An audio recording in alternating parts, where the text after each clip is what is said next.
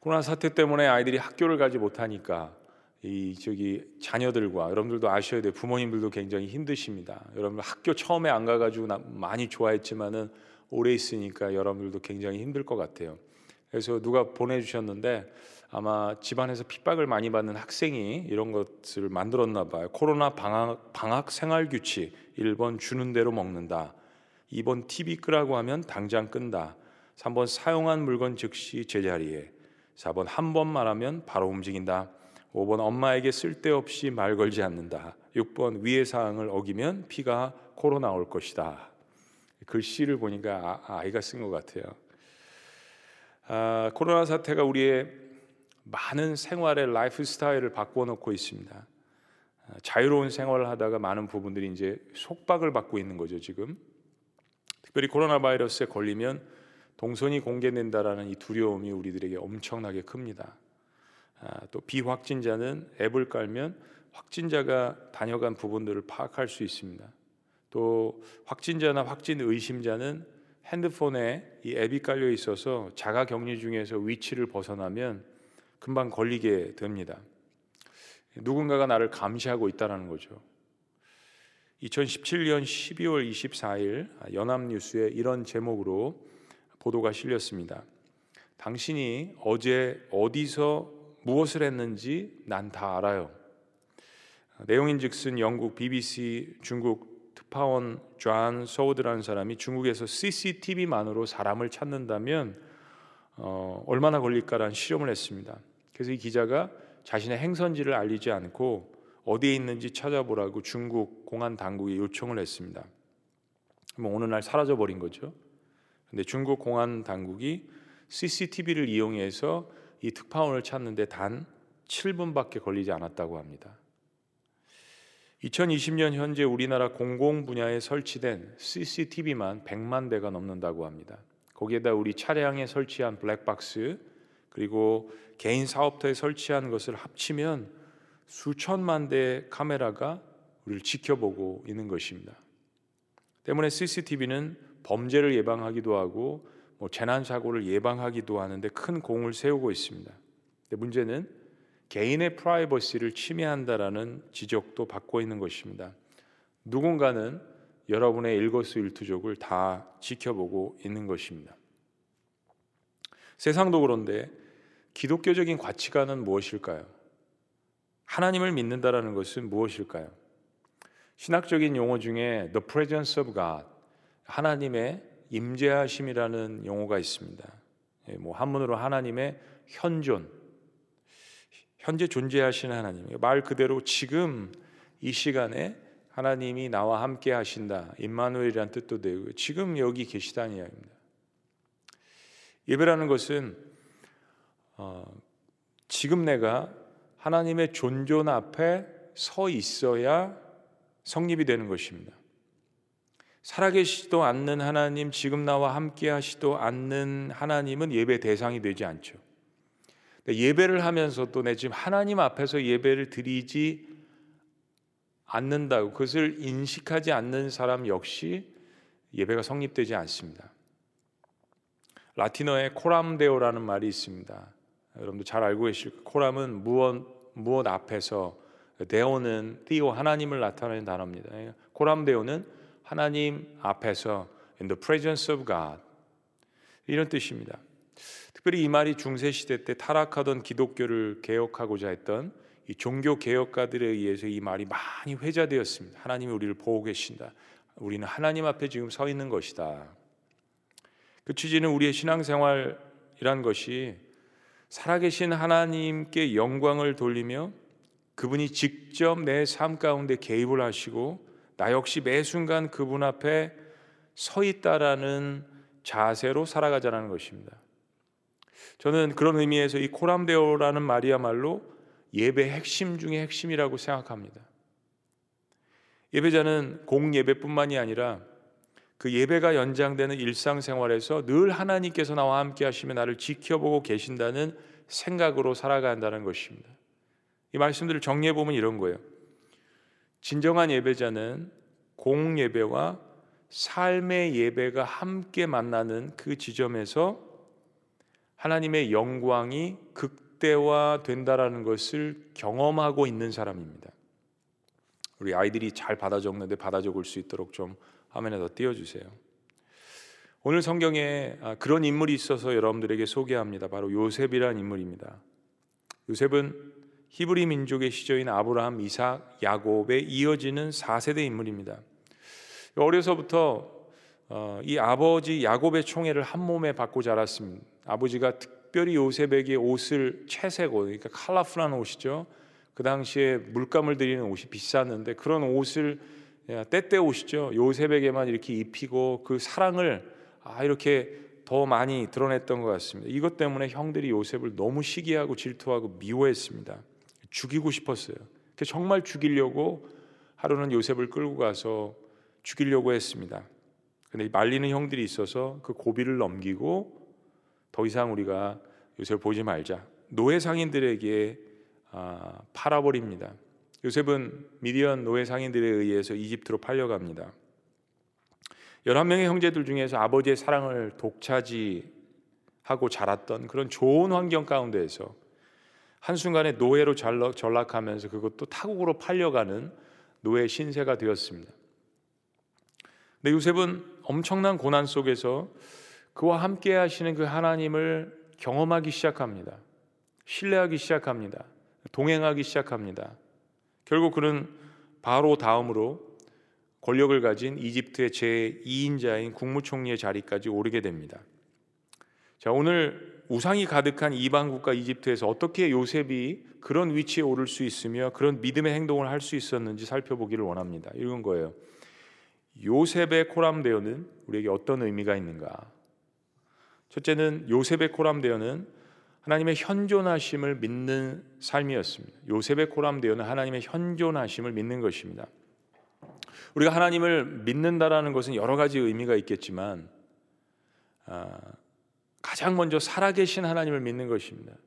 히브리서 11장 6절 제가 참 좋아하는 구절 가운데 하나인데 하나님께 나아가는 자는 반드시 그가 살아계신 것과 하나님께 나아가는 것은 예배를 의미합니다. 하나님께 나아갈 때는 반드시 그가 살아계신 것 이렇게 강조하는 목적이 뭡니까? 하나님 앞에 나아가며 예배하는 많은 사람들 가운데 하나님의 살아계심을 인지하지 않고 인식하지 않고 생각하지 않는다는 것입니다. 반어적으로 이야기를 한 것이죠. 우리의 믿는다라는 것은 하나님의 살아계심을 믿고 하나님께서 지금 나의 일거수일투족을 보고 계신다는 확고한 믿음이 아닐까 생각해 봅니다. 요셉은 미디안 상인들에 이끌려서 이집트의 노예로 끌려갔습니다. 그리고 노예 시장에서 요셉은 당시 바로의 친위 대장인 경호 대장이죠. 보디발 장군의 집에 팔려갔습니다. 이건 너무나도 비극적인 상황입니다. 누가 보더라도 그렇죠. 근데 성경은 이런 고난 가운데서도 이렇게 고백을 합니다. 자, 창세기 39장 2절 말씀. 다 같이 합독하십니다. 시작. 여호와께서 요셉과 함께 하심으로 그가 형통한 자가 되어 그의 주인 애굽 사람의 집에 있으니. 여러분 환경이 아닙니다.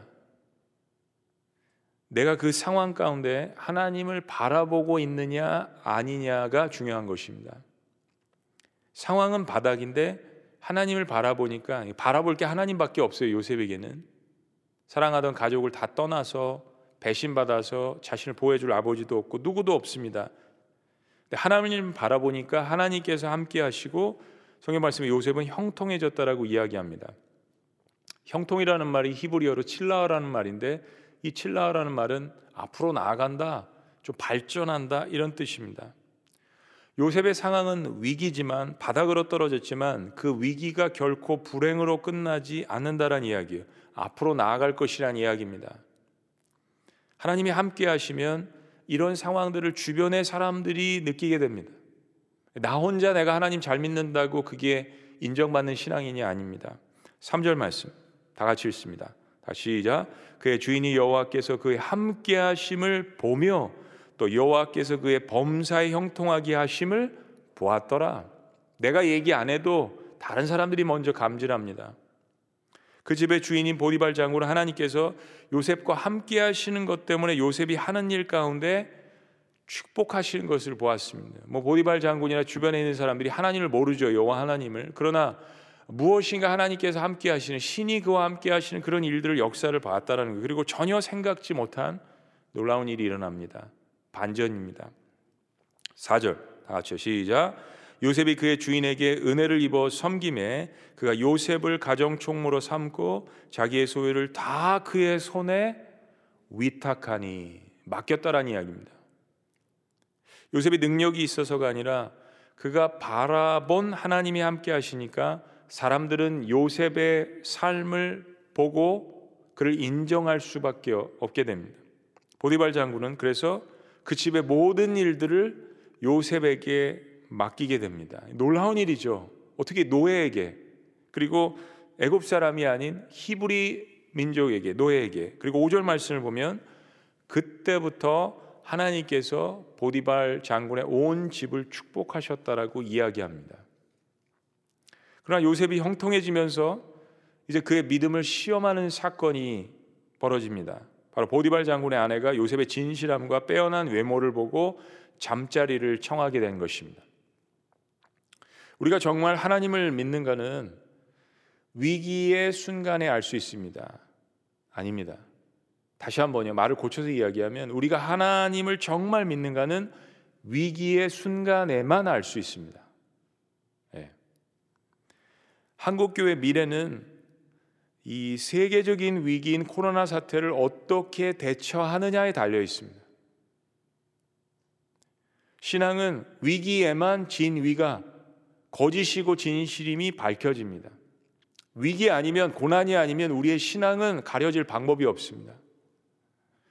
요셉은 보디발 장군의 아내의 유혹을 끝까지 거부합니다. 말씀을 보시면 이 한두 번 유혹을 한 것이 아닙니다. 계속해서 지속적으로 보디발 장군의 아내도 믿음을 가지고 요셉을 계속해서 유혹을 합니다. 근데 끊임없이 요셉을 유혹하는 이 보디발 장군의 아내에게 요셉이 이렇게 선포합니다.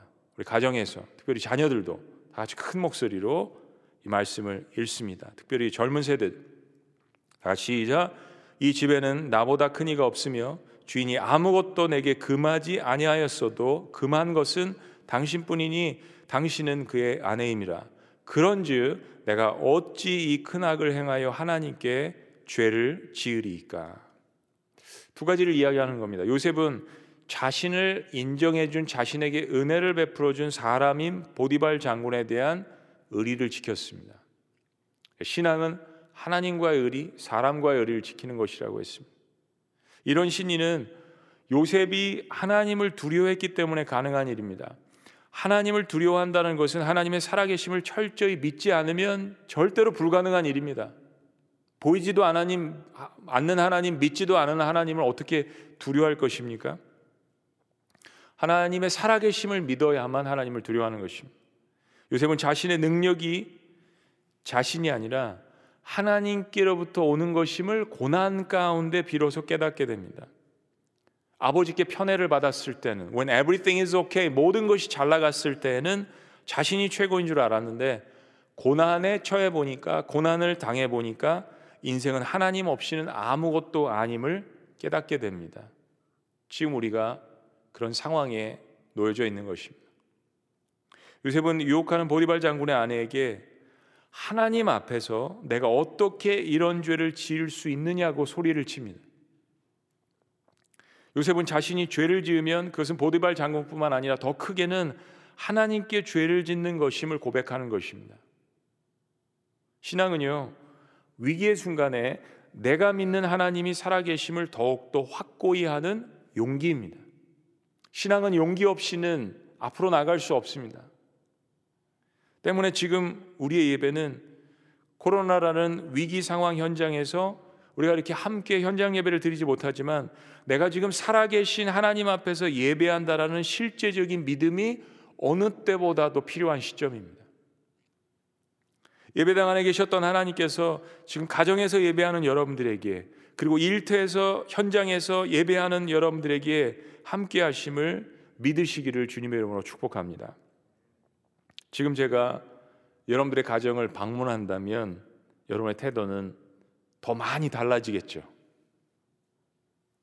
하물며 그 자리에 지금 하나님께서 계신다면 우리의 태도는 얼마나 더 달라질까요?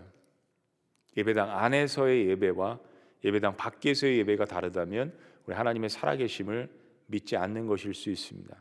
두 번째, 요셉의 코람데어는 하나님의 주권, 다스리심을 인정하는 삶입니다. 결국 보디발 장군의 아내는 계속해서 잠자리를 거부하는 요셉에게 반대로 강강죄로 누명을 씌웁니다. 이 일을 들었을 때 보디발 장군의 이 심정이 어땠을까요? 배신감, 분노, 너무너무 노해서 근데 참 요셉을 사랑했던 것 같아 보디발 장군이 죽이지는 않습니다. 물론 하나님의 섭리지만요. 요셉을 옥에 가둡니다. 아마 매도 엄청나게 많이 맞았을 거예요. 은혜를 베푼 주인의 아내를 겁탈했다라는 죄명이잖아요. 우리 어린 친구들, 우리 중고등학생들 잘 모르면 무슨 얘기냐면 남 남자 친구의 그 애인을 뺏는 거예요. 네. 얼마나 죽지 않을 만큼 매맞고 고문을 당했을까요? 우리는 때로 하나님을 믿는 신앙으로 정직하고 용감하게 어떤 일을 결정했을 때 그 믿음에 대한 대가를 치르기도 합니다. 신앙은 어떻게 보면 대가를 치르는 거예요. 예수님의 십자가 사건이 바로 대표적인 일입니다. Jesus paid for price. 예수님께서는 그 값을 대가를 우리를 위해서 십자가에서 치러 주셨어요. 그러나 동시에 분명히 우리가 기억해야 되는 것은 믿음의 대가를 치룬 사람에게는 십자가 뒤에 부활이 있습니다. 보디발이 요셉을 감옥에 가둔 감옥은 바로 바로 왕의 죄수들, 즉 정치범 수용소였습니다. 보디발 장군이 바로 바로의 경호실장이었기 때문에 그 감옥에 가게 된 거죠. 요셉은 여기서 애굽의 온갖 이야기를 듣게 되고 정치인들의 이야기를 배우게 됩니다. 하나님은 거기서도 요셉과 함께 하시고 같은 영적인 원리로 그는 사람들의 신의를 얻게 되고 감옥에서 간수대장의 총무가 됩니다.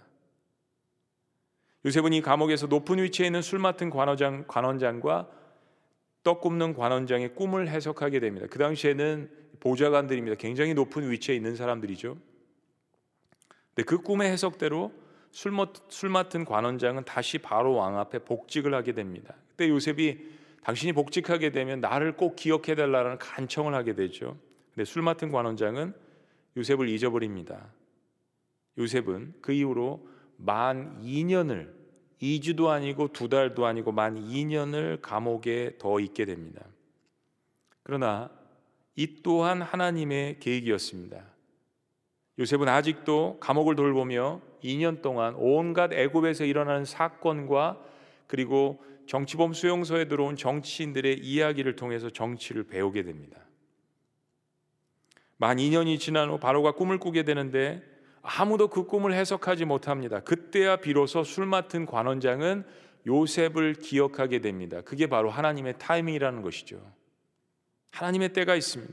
하나님의 시간입니다. 요셉은 하나님의 지혜로 그 꿈을 해석하게 되는데 그 꿈의 내용은 7년 풍년이 오고 그리고 그 다음에 7년 흉년이 온다는 이야기였습니다. 그리고 요셉은 하나님이 주신 지혜로 그 꿈뿐만 아니라 그것을 어떻게 대비해야 하는지 그 전략까지 바로에게 이야기합니다. 바로가 이 이야기를 들어보니까 앞으로 7년 7년 이 일을 대비할 수 있는 일은 이 모든 것을 알고 이 꿈을 해석하고 전략을 가지고 있는 요셉이 적임자로 평가가 된 것입니다. 그래서 한순간에 강간 범죄에서 그리고 감옥에 있었던 요셉이 애굽 전역을 다스리는 바로 다음에 제2인자로 국무총리로 임명을 받게 됩니다. 요셉이 애굽의 노예로 팔려간 지 13년 만에 이루어진 일이었습니다. 자, 그런데 요셉은 바로의 꿈을 해석하는 과정에서 계속해서 하나님만 의지하고 있다는 사실을 드러냅니다. 창세기 41장 15절, 16절. 바로가 요셉에게 이르되 내가 한 꿈을 꾸었으니 그것을 해석하는 자가 없더니 들은즉 너는 꿈을 들으면 능히 푼다 하더라. 자, 16절. 우리가 요셉이라고 생각하고 우리 다 같이 크게 시작. 요셉이 바로에게 대답하여 이르되 내가 아니라 하나님께서 바로에게 편안한 대답을 하시리이다. 여러분 이 순간에 하나님의 능력을 주신 것을 가로챌 수도 있는 순간입니다. 근데 요셉은요. 참 기특한 태도예요. 내가 아니라 하나님께서 당신에게 해석해 주실 것입니다. 능력이 나에게 있지 않고 하나님께 있음을 다시 한번 고백합니다. 그리고 꿈을 해석하는데도 그 태도는 변하지 않습니다. 장세기 41장 28절. 다 같이 시작. 내가 바로에게 이르기를 하나님이 그가 하실 일을 바로에게 보이신다 함이 이것이니라. 모든 것의 주어는 요셉이 아니라 하나님입니다. 정말 요셉은 13년간의 고난을 통해서 하나님만이 자신의 삶을 다스리고 계심을 철저하게 훈련받은 거예요. 애굽의 국무총리가 되려면 이 정도의 훈련이 있어야 되는 거죠. 요셉은 국무총리로서 애굽을 다스리며 7년의 이 풍년을 통해서 저축을 하고 왜냐하면 다음 7년 흉년이 올 것을 알았기 때문에 흥청망청 쓰게 하지 않고 그리고 7년의 흉년을 대비하는 놀라운 지혜를 발휘하게 됩니다. 하나님께서 foresight 미래를 내다볼 수 있는 통찰력을 주셨기 때문입니다. 그런데 하나님의 계획은 여기서만 끝나지 않습니다. 중동 전역에 7년의 대기근이 듭니다. 그래서 주변에서 소문을 듣고 애굽에 식량이 있다는 소문을 듣고 요셉의 형제들이 애굽을 방문합니다. 요셉의 형제들이 누구입니까? 13년 전에 자신의 피부질 동생을 팔아넘긴 요셉의 원수들입니다. 그런데 그런 그들이 식량을 구하기 위해서 애굽으로 오고 결국 이집트의 국무총리인 요셉의 발 앞에 무릎을 꿇었습니다. 누가 꿇게 한 겁니까? 하나님께서 꿇게 하신 거예요. 여러분, 원수는요, 내가 갚는 것이 아닙니다. 요셉의 형들이 애굽의 국무총리가 자신들이 죽이려다가 노예로 팔아넘긴 요셉이라는 사실을 발견했을 때 그들은 이미 마음의 사형을 받은 것 같은 그러한 두려움이 엄습한 것입니다. 모두 엄청난 두려움과 공포가 그들을 사로잡았을 것입니다. 반대로 우리가 요셉이었으면 어땠을까요? 네. 여기서 신앙의 본질이 나타나는 거죠. 모든 사건의 칼자루를 쥐고 있는 요셉. 네, 이때 요셉의 신앙 고백을 들어봅니다. 오늘 본문 말씀이에요. 자, 학교에서 왕따를 당하거나 핍박을 받는 혹시 우리 친구들이 있습니까? 우리 특별히 이거는 어른들 아니라 미취학부터 시작해서 초등학교, 중고등학교, 우리 청년들까지 다 같이 큰 목소리로 한번 읽어봅니다. 내 칼자를 쥐고 있는 요셉이에요. 어떻게 고백하나 읽어봅니다. 4절. 다 같이 시작. 요셉이 형들에게 이르되 내게로 가까이 오소서. 그들이 가까이 가니 이르되 나는 당신들의 아우 요셉이니 당신들이 애굽의 판자라. 이건 팩트죠. 사실에 대해서는 이야기합니다. 5절. 다 같이 시작. 당신들이 나를 이곳에 팔았다고 해서 근심하지 마소서. 한탄하지 마소서. 하나님이 생명을 구원하시려고 나를 당신들보다 먼저 보내셨나이다. 여러분 이게 얼마나 놀라운 고백입니까? 역사와 사건을 해석하는 point of view 가치관이 다릅니다. 요셉을 애고로 보낸 것은 물론 그들의 손에 의해서 그렇게 팔려갔지만 요셉을 보낸 것은 형들이 아니라 하나님이시라는 고백입니다. 그 부인하지 않습니다. 형들이 그렇게 했다라는 거. 그러나 그 궁극적으로 모든 역사 위에 하나님께서 계시다라는 거. 6절 말씀. 이 땅에 2년 동안 흉년이 들었으니 아직 5년은 밭가리도 못하고 추수도 못할지라. 자, 7절 다 같이요. 7절 시작. 하나님이 큰 구원으로 당신들의 생명을 보존하고 당신들의 후손을 세상에 두시려고 나를 당신들보다 먼저 보내셨나이다. 하나님의 목적은 환란의 때에 형들의 생명뿐만이 아니라 형들의 가족들, 2세들까지 후손의 생명들까지 사실은 히브리 민족이 이제 이스라엘이 되는 거 아닙니까? 열두 지파가 되는 거죠. 그들의 생명을 구원하려고 형들 먼저 먼저 형들보다 먼저 애굽에 보내셨다는 이야기입니다. 8절 마지막 고백입니다. 다 같이요. 그런즉 다시 시작 그런즉 나를 이리로 보내니는 당신들이 아니요 하나님이시라 하나님이 나를 바로에게 아버지로 삼으시고 그 온 집의 주로 삼으시며 애굽 온 땅의 통치자로 삼으셨나이다. 여러분 이래야 상처가 해결되는 겁니다. 이래야 복수심과 증오가 분노가 나를 다스리지 못하게 하는 것입니다. 여러분 요셉의 이야기에서 무엇을 발견합니까? 요셉이 역사와 사건을 해석하는 방법은 세상의 방법과 확연하게 다릅니다. 제가 보니까 코로나 바이러스 사태 속에서 사람들은 자신의 분노를 투여할 사람들을 찾고 있습니다. 희생양을 찾고 있어요. 요셉은 자신의 실력이나 우연을 믿는 사람이 아닙니다. 요셉은 그 스스로가 하나님의 다스리심을 철저하게 받는 사람이었습니다. 여러분 요셉의 이야기에서 우리가 배울 수 있는 교훈은 이것입니다. 잘 들어보세요. 그리스도인이 주님과 함께 세상을 다스리려면 먼저 철저히 하나님의 다스리심을 내가 받아야 합니다. 우리는 하나님은 세상을 다스리시는 주권자이십니다라고 립서비스하고 찬양하고 고백하지만 나는 정작 정말로 하나님의 다스리심을 받는 존재인가? 내가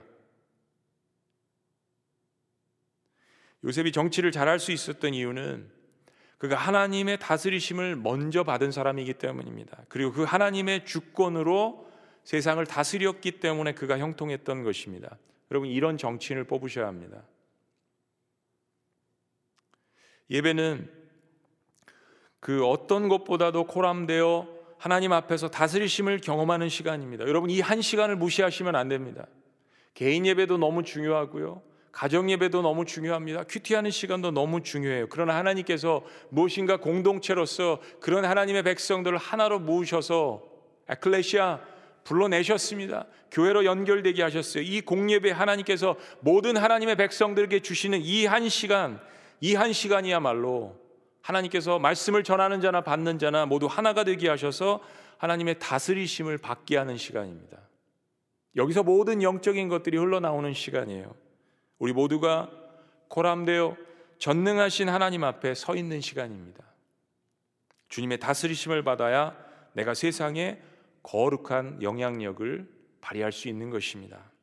마지막 세 번째. 요셉의 고람되어는 악을 손으로 바꾸시는 하나님의 능력을 의지하는 삶입니다. 창세기 50장을 보면 이제 애굽에서 요셉과 그의 형제들 그리고 아버지 야곱도 왔어요.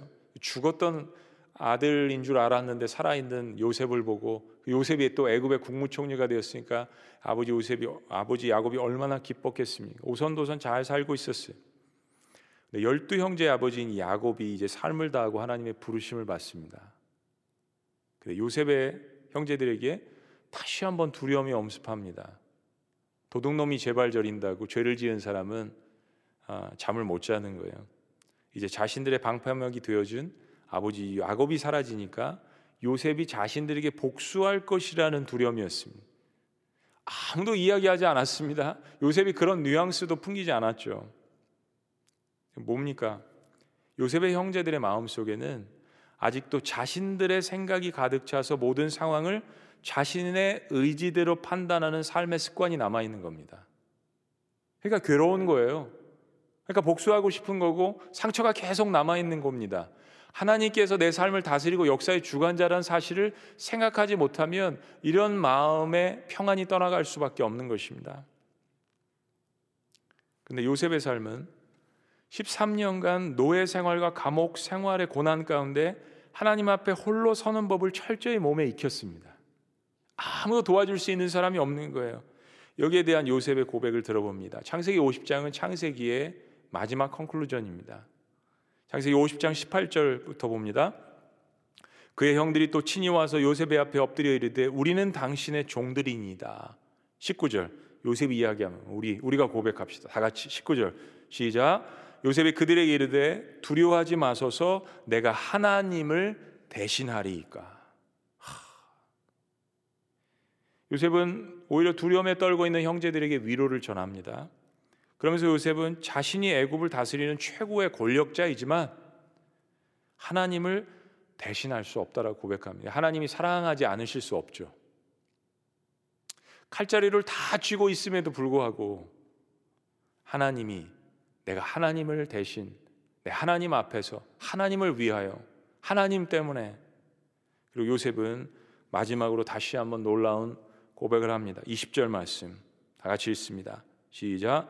당신들은 나를 헤아려 하였으나 하나님은 그것을 선으로 바꾸사 오늘과 같이 많은 백성의 생명을 구원하게 하시려 하셨나니. 그러니까 뭡니까? 요셉은 형들이 자신을 팔아넘기는 악한 계획을 세웠지만 하나님은 그런 비극 속에서도 절망을 소망으로 바꾸시는 선한 능력을 베푸시는 하나님임을 고백하는 것입니다. 하나님의 능력을 의지하는 거죠. upside down 모든 것을 다 뒤엎으실 수 있는 하나님. 어떠한 절망과 악한 상황 속에서도 선을 이끌어내실 수 있는 하나님. 이건요 요셉이 코람되어 in the presence of God 하나님의 존재 앞에서 서 있는 신앙이 아니면 불가능한 것입니다. 인생 전체가 철저히 복수심과 증오로 불타서 그 과거 때문에 현재가 망가질 수 있는 그런 삶이었지만 그와 함께 하시는 하나님 앞에 요셉은 날마다 코람데오로 서 있습니다. In the presence of God. 하나님 앞에 서 있습니다. 그리고 고백합니다. 하나님은 악을 선으로 바꾸어서 많은 사람들의 생명을 나로 말미암아 구원하실 수 있는 전능자이십니다. 라는 고백입니다. 코로나 사태는 분명히 우리들에게 재앙입니다. 어떤 학자들은 지구상에 50% 이상이 감염되어야 이 사태가 끝날 것으로 예측합니다. 이 가라앉아도 가을에 다시 올 수 있고 내년에 다시 올 수도 있고 이제 팬데믹은 점점 이런 것이 일어나는 기간이 짧아지고 그리고 일어나면 더 길어지고 경제학자들은 전 세계의 경제는 1930년대 The Great Depression 경제 대공황과 같은 그런 상황이라는 비극적인 이야기를 전망합니다. 과학자들은 코로나 바이러스는 자연을 파괴하는 인간의 탐욕으로 발생한 스스로 자체한 자초한 재앙이라고 말하기도 합니다.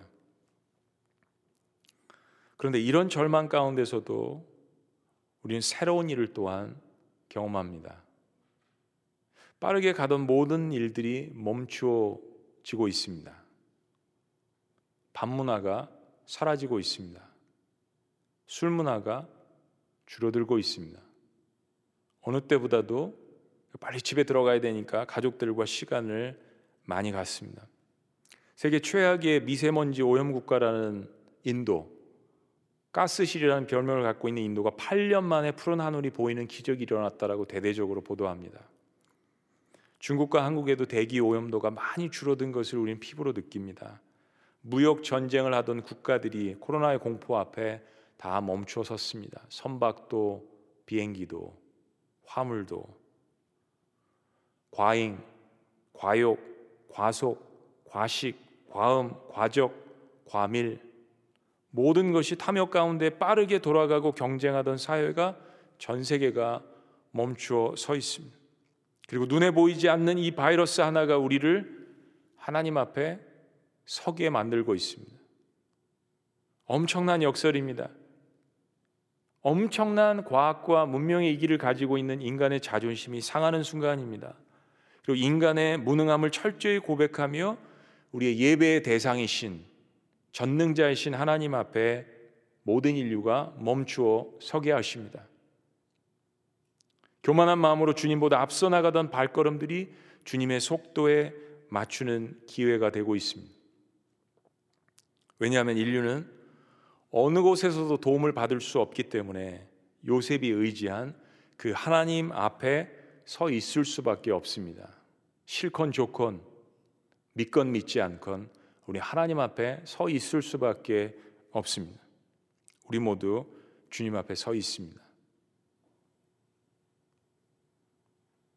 그리고 우리는 새로운 곳으로 발걸음을 옮기는 중입니다. 고난 가운데 있는 우리는 어느 때 경험했던 사순절보다도 더 십자가를 깊이 묵상할 수밖에 없습니다.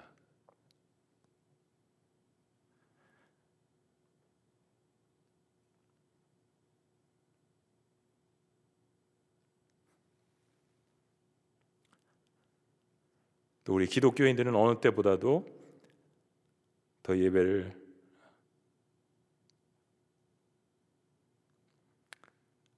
사모합니다. 또 교회들은 어느 때보다도 더 기도를 많이 합니다. 그리고 어느 때보다도 교회들은 구제에 더 힘쓰고 있습니다. 언제 대형 교회들이 이렇게 미자립 교회들을 더 많이 도울 수 있었을까요? 고람돼요. 예배는 하나님 앞에 서 있는 것입니다. 마지막으로 당부하고 싶은 말이 있습니다. 선거가 다가오고 있습니다. 오늘 말씀을 통해서 배운, 배운 것을 여러분 꼭 적용하셔야 합니다. 요셉과 같은 정치인을 뽑으셔야 합니다. 하나님을 두려워하는 사람, 하나님의 주권을 인정하는 사람, 성경적인 가치 기준을 가진 사람을 선출해야 합니다. 7년 대환란을 볼 줄 아는 사람, insight 문제 안을 들여다보고 foresight 미래를 예측할 수 있는 그런 통찰력을 하나님 앞에 구할 수 있는 사람, 그리고 소외된 사람들, 가난한 자들을 돌볼 줄 아는 그러한 지도자를 뽑아야 합니다. 그리고 우리는 선거를 치르면서 두 가지의 균형이 필요합니다. 이 두 가지의 균형을 잃어버리면 안 됩니다. 첫째는 하나는 어떤 일이 있어도 하나님은 우주와 인류 역사의 주관자라는 사실입니다. 인간의 죄와 허물과 의도적인 불순종과 패역에도 하나님은 하나님의 선교 Missio Dei를 이끌어 가십니다. 우리는 우리 입장에서 Coram Deo the presence of God 하나님 앞에 있다면 Missio Dei 하나님은 전능자로서 하나님의 역사와 하나님의 선교를 이끌어 나가시는 분입니다. 그러니까 인간의 죄와 불순종이 하나님의 계획을 막을 수 없다라는 것입니다. 그것이 하나님의 전능성을 믿는다라는 얘기고 주권을 믿는다라는 이야기입니다. 우리는 엄청난 재난과 격렬한 영적 전쟁의 한복판에서도 이 사실을 잊지 말아야 합니다. 동시에 우리 하나님이 우리에게 주신 사명을 잊지 말아야 합니다. 나라나 한 나라의 지도자는 하나님이 세우시지만 하나님 우리의 손을 사용하시기를 원하십니다. 인류 역사상 국민들에 의해서 백성들에 의해서 나라의 지도자를 뽑은 지는 얼마 되지 않았습니다. 모두가 다 왕권의 가족들에 의해서 승계가 됐었죠. 이런 적이 얼마 되지 않았습니다. 우리나라 역사는 100년도 되지 않습니다. 우리에게는 엄청난 책임이 있다는 이야기예요. 정말로 나라를 위해서 기도하고 하나님의 뜻을 간구하며 적극적으로 분별하며 투표해야 된다는 이야기입니다. 목사님 왜 그런 사람들만 후보에 나왔습니까? 정말로 뽑을 사람이 없는 것 같아요. 투표 후에 왜 이런 사람이 뽑혔습니까? 라고 물을 수 있습니다. 그것은요, 그 나라의 수준이고 그 국민의 수준입니다. 하나님 앞에 서 있는 사람들을 키워내지 않은 우리의 죄입니다. 성경적인 가치관을 가진 지도자를 선출하려면 성경적인 가치관을 가지고 있는 기독교인들이 있어야 합니다. 성경적인 가치관을 내가 갖고 살지 않는데 어떻게 성경적인 가치관을 갖고 있는 지도자를 선출할 수 있겠습니까? 그 국민들의 수준이고 그 나라의 교회들의 수준이고 기독교인의 수준입니다. 하나님을 믿는 기독교인이 없으면 어떡합니까? 라고 질문하실 수도 있습니다. 10명의 후보가 있는데 다 하나님을 믿는 사람들이 아니에요. 무늬만 기독교인 흉내를 내는 사람들도 있습니다. 무늬만 기독교인. 오늘은 법당에 갔다가 내일은 교회 가고. 그런 사람들에 속지 않으시길 바랍니다. 요셉처럼 때로 하나님을 모를 수 있지만 성경에 보면 백부장 고넬리와 같은 거룩한 이방인들도 종종 등장합니다. 아직 하나님을 믿지 않았지만 무엇인가 전능자 신을 두려워하는 마음으로 사람들에게 은혜를 베풀고 다스릴 수 있는 성경적인 가치관을 실천해 줄 수 있는 그런 비기독교인들도 있습니다. 우리는 이번 선거에 이 균형을 가지고 분별해야 합니다. 또한 그 사람이 속한 정당이 무엇을 추구하는지도 보아야 합니다. 같은 물에 있다면 같은 생각을 추구할 수밖에 없습니다. 선거에 출마하는 정치인들의 가치관이 우리가 그리스도인으로서 하나님을 섬기고 신앙생활 하는데 어려움을 주어서는 또한 안 될 것입니다. 그리고 우리가 기도하고 최선을 다한 후에는 악을 선으로 바꾸시는 그 하나님의 전능하심에 맡기고 겸허하게 내가 먼저 하나님 앞에 서고자 예배하고 애쓰며 삶을 살아나가야 합니다. 기도하시겠습니다.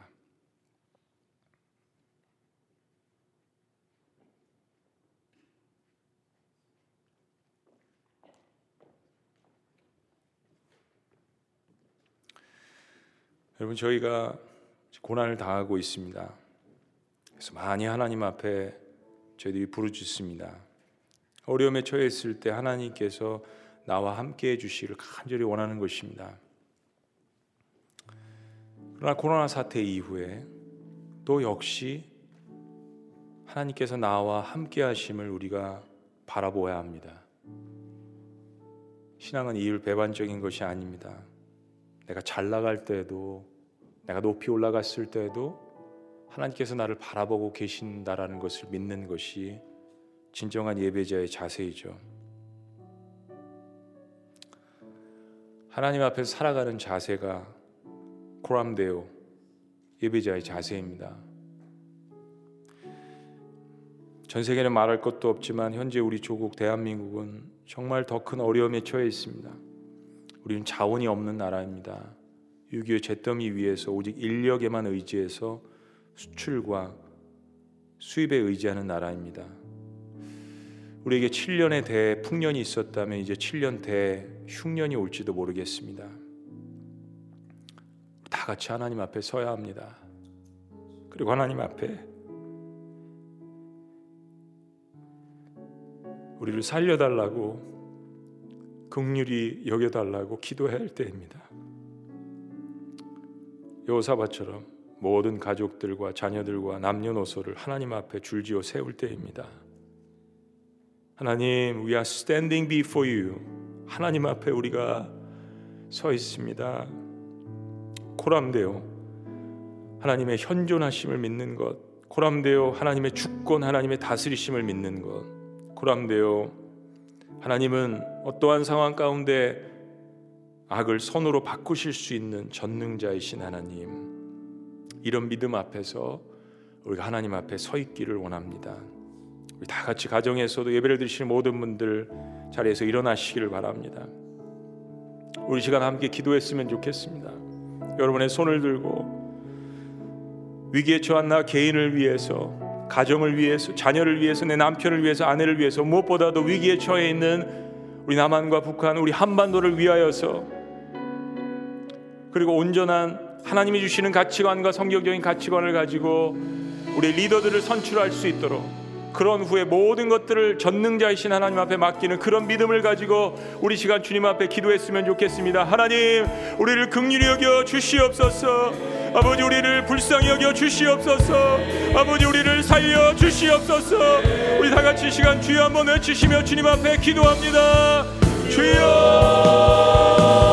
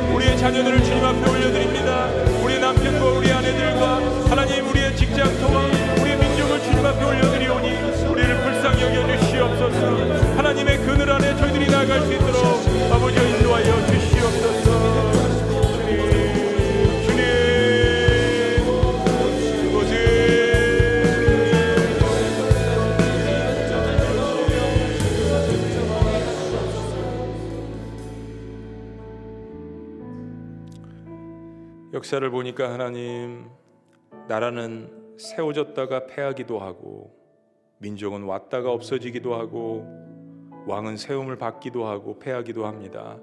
그러나 하나님 하나님의 나라는 영원할 것임을 주님 앞에 겸허하게 고백합니다.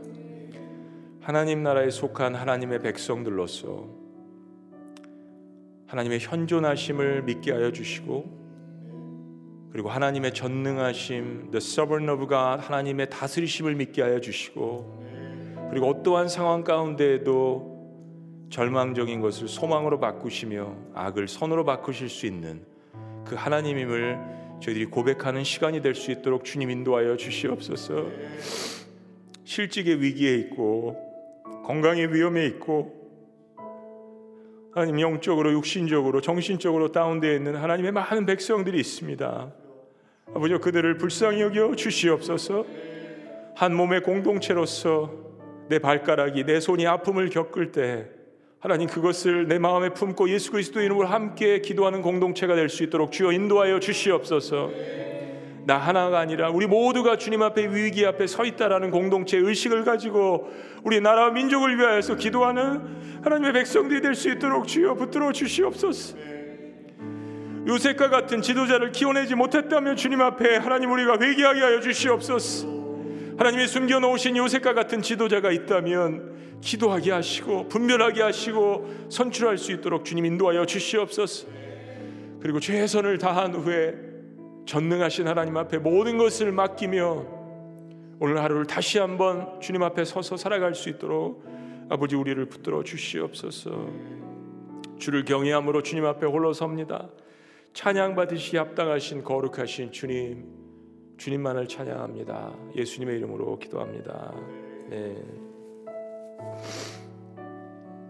시간 주님 앞에 고백합니다. 주의 아름다움은 말로 다 형언할 수 없고 주님의 그 놀라우심은 다 표현할 수 없네.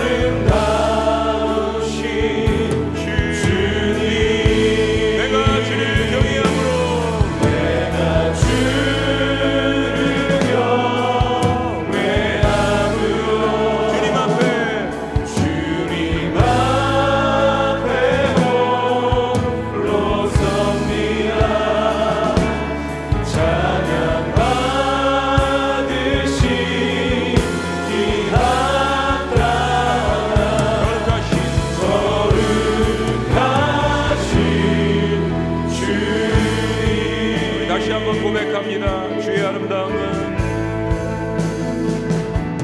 주를 경외함으로